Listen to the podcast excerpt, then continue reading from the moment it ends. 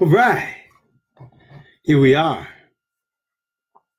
You know, I was thinking about you today as I was um, going through the day and just thinking to myself, you know, what what makes me different and what what do I have that's different that I can offer people to help them. And you know, I I um I came up with the the line here. I could say I could have saved or I could have freed a thousand more, but it's talking about Harriet Tubman. She freed a thousand slaves, but she could have freed a thousand more. But before I talk about that, but let me tell you a story.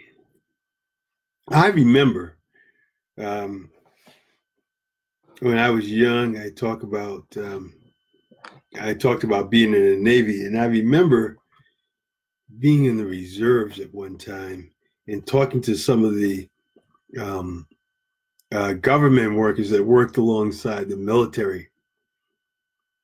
And you being a worker, you'll understand this.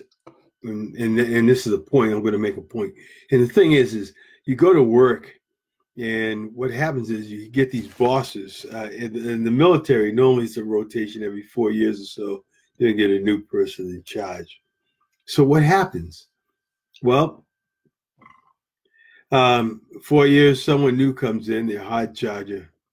They see how things are being run and they immediately make a change. Four years later, the next guy comes in. He sees how things are being run. He changes them back to the way be- the guy before him had it. Next guy comes in and he changes it back the other way. And so the cycle moves on. The problem is that cycle is because there's a there's a lack of the learning curve um, from a military standpoint. And you know what? I even saw that in Iraq. They polled the Iraqi people when I was there, um, so I'm told, and they found out what they needed and what they wanted. And what they really wanted was uh, some waste cleanup and for them to actually, you know, change like put trash cans and things in because there was sewage and waste all over the streets.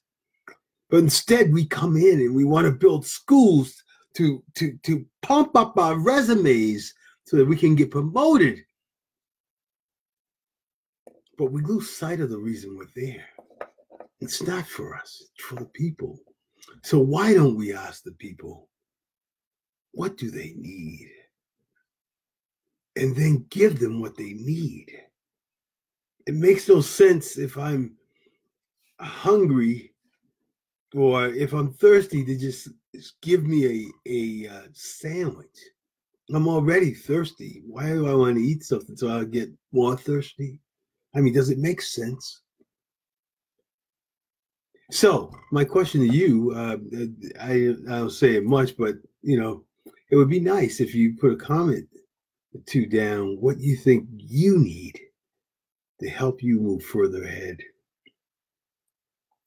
I can remember when I was young um, and coming up, I was I was fortunate enough to to have my mother that that um, always had um, influenced me in a positive way and told me I could do anything I could put my mind to, but also uh, I had started to get into positive motivation and started reading some self-help books. And I learned a lot. Man. And as a matter of fact, when I started doing that, it was kind of like at the end of high school into college. And I found that a lot of things that I had been doing were a lot of these principles that I was unaware of that worked. Now, I talk about that cycle. I'm going back, and and I'm I'm going to tie all this together. But I'm going back to that cycle of things that don't change. So these these government workers are there, and it's frustrating because the cycle just keeps going on and on. People come in, they make the change. You know, it happened four years ago, and it just goes on and on, and not really much change occurs because one, they're not learning from the past, and two, um, I think our ego gets to the way and we don't listen a lot of times. So then the next thing, um, and I'm going to get to that um, that quote I mentioned too. But the next thing I wanted to mention was a couple of points that Jim Collins made in his book Good to Great. In his book Good to Great, he talks about level five leadership and how a lot of companies never make it there. Even the top Fortune 500 companies don't. But he made a couple of good points, and, I, and this is going to make sense when I get to it.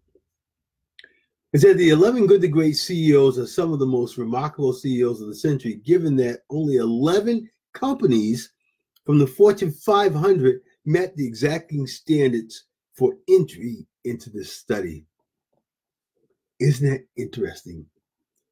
Fortune 500 companies being led by these powerful men, and only 11 of them are considered to be worthy of level five leadership. By the way, level five leadership is a fancy word for servant leader, but servant leader didn't sell much, so they had to use something that sold, so they used, you know, level five leadership. Anyways, just a little tidbit there. But then, isn't it interesting that 10 out of the 11 came from inside the company? 10 of the 11 came from inside the company, three of them by family inheritance. The comparison companies turned to outsiders with six times greater frequency, yet they failed to produce sustained results. Okay, now, having, having been in the corporate world, I can understand the corporate answer to the question of why is that? But let me give you my take because me being an employee, having been an employee and having been in charge at times, I, I had a uh, interesting take on it. And, and let me know what you think of it because I'm going to bring this around back to the other statement I made too. And if 10 out of the 11 came from inside the company and they became good to great, my thought is having been there, just like the government employees. I mentioned that that happens in the government every four years, they change. Well, the corporate world is not much different. The cycles may be different, and they may be uh, they may be random, or they may not be equal. But how many times will you work? Someone new comes in and they change things around, they're excited, and you think, okay, this is it and then nothing happens. Three, four years later, someone new comes. Oh, you get all excited. This is it. You know, after three or four cycles, it's like, man, it ain't gonna make a difference because the mentality, the mentality. So let me get back to the mentality of these 11, 10 of the 11 CEOs that made it to this level five leadership that Jim Collins talks about, this servant leadership. Why did they come from the inside? Think about yourself. You've been there 10, 15, 20 years. And now, for some uh, reason, you end up at the top, as it is in these situations with these CEOs that came from the inside out. And and I think it's because when you were down there and you would give suggestions and you got ignored, and then and then everything that you suggested and and and foretold that what would happen if they didn't move in the direction based on your experience and you saw how you saw how that just kind of crumbled and caused the company to to teeter and to lose its its um lose its strong uh strong um investment or the strong returns, its returns start to dwindle. And you saw that, and you know what needed to happen, but yet you were in charge and no one listened to you. You were like a sounding, signing cymbal, but no one listened. So I think those 10 were in that those positions, and they they knew the answers were inside the people who had been there for 10 and 15 years. They know they know what they know in their areas and they know how to make it better. I think when those 10 people got there, they realized that the the, the strength is in the the the the, the uh, knowledge of the group and not just one individual at the top. By the way, it talks about these specific level five leaders weren't even hardly mentioned because it wasn't about them. It was about the people, it was about the company, it was about making it better for everyone, not just for me, but for everyone. So you see, they had that mentality. That's why 10 of the 11 came from inside the company because they were in that position where they had the ideas and no one listened to them.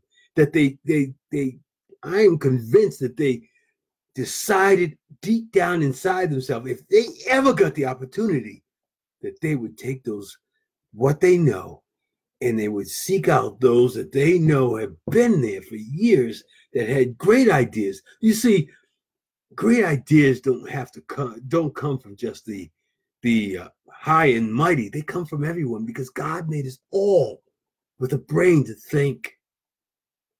And see these ceos realized that and they, they knew for the good of the company that they would have to depend on those people and give those people those opportunities that they never received in the past. That's why there's only 11 out of the 500 Fortune 500 companies that had level five leadership because only those 11 or listened to the employees. So many times. I know i know you're there. I know you're with me. So back to the quote. I could have saved or i could have freed a thousand more but Harriet Tubman freed a thousand slaves. She said you could have freed a thousand more, but it's a powerful button. The other thousand didn't realize that they were actually slaves. They didn't realize they were in bondage. They didn't know. They thought that they were free, but they weren't. And, you know, it was all in their mind. You see, that's power of the mind. An elephant, when he's young, they put a, a, a uh, solid stake in the ground, they put a chain around his foot, and they allow him to tug and jump, and that thing is deep wedged in the ground and he can't move it to a point where he gives up. 20 years later, when he's grown, he's many tons larger. They use a wooden stake and a rope. They put it around his leg, and he doesn't go anywhere. Because in his mind, as long as he saw that stake, he knew he couldn't break loose from the rope he had a limiting belief. That's the problem a lot of times. We have limiting beliefs. And as I started to think about, you know, I'm talking about helping ordinary people to do extraordinary things. And I'm talking about transformation and changing people so that they can either get promoted or find a job where they can thrive or start their own business. And as I thought about that, I said, wait a minute. It's not going to happen in the company. Just like in the military, just like you've seen many times, those cycles continue on. It's not going to happen where you are. So, see, my goals have changed for my members. There's only two solutions. One, you're gonna you're gonna find a job that you're passionate about, and you're gonna thrive there, or that business that's deep down inside that you want to share is going to come out and you're going to be able to share that.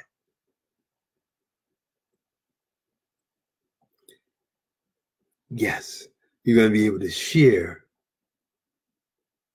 that that business that's inside you to others. But see, just like Harriet Tubman experienced that with the slaves, they didn't realize that they were in bondage. we're in a different type of bondage. It's a mental bondage. You see, God didn't make any of us to be in poverty or to struggle in that kind of manner. He gave us a mind to think. He gave us an imagination. He gave us these great, powerful intellectual faculties, which we very seldom use. And see, I just like Harriet Tubman couldn't change their mind because in their mind they were programmed that way. It is only through reprogramming of your mind and reprogramming of your thoughts. And it's not a it's not an easy process. It's not an individual process. You see, I grew up and I read those books and I was motivated to do that. But most of us aren't strong like that. Obstacles come and we we tend to falter. But that's why I'm here. That's why the group's there. More times than not, you can't make that change alone. You've been doing it too long 10, 15, 20 years, the same thing.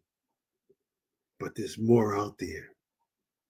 You don't want to get to the age of 70 and then being interviewed, like I saw in the other book, people 80 and 70 and 80 years old talking about they regret that they didn't try more, do more. Hey, a lot of times, like I mentioned, these things can come through volunteer work. You can you can find ways if you use your mind and also have the collective energy of the others within the group to figure things different out. Because let's face it, what is the definition of insanity? Doing the same thing over and over and hoping for a different return. That's insane. But a small change, become part of a group, it begins to help you reform your thought process so that you really start to realize there is more out there. I can do more. There is more for me to do. That flame does not have to go out, and this is not just it. I've thought that way for so long, but now I'm not alone. There are others like me that want to make that change but I know I can't do it alone. That's why the group's here. We'll be coming out. I'll be coming out and have a small window to invite some new people in.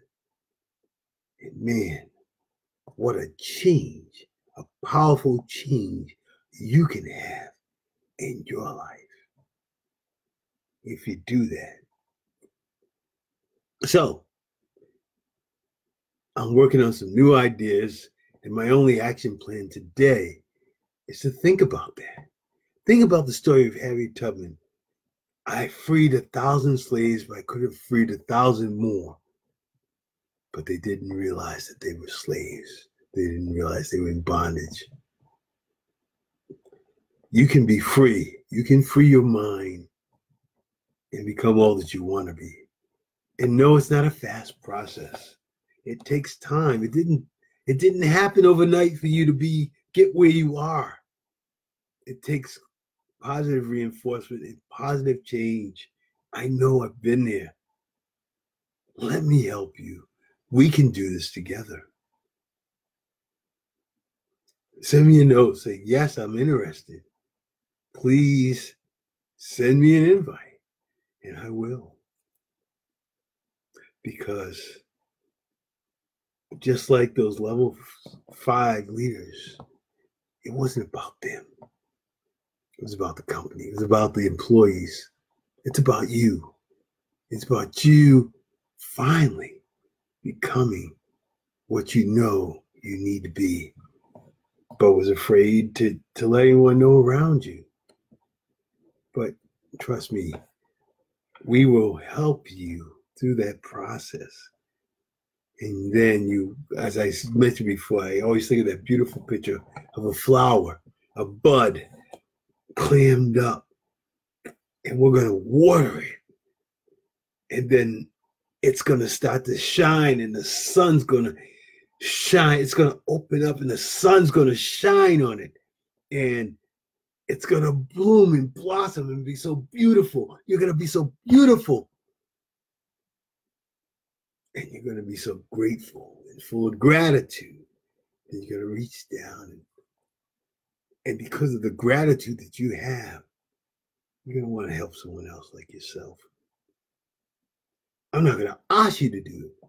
You're going to want to do it because you know that you almost, you almost let it go yourself. And you know how much sweeter it is now. But you almost missed it. You almost did. Because you had been through that up and down that I talked about in the military and in the corporate world, where the faces change, but the, the game's the same. And until you take the detour and get away from it, But you got to get your confidence first and understand and have that vision.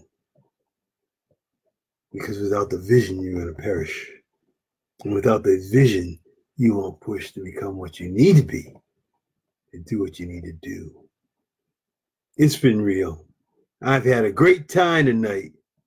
I'm learning how to use Instagram. Check for me every now and then.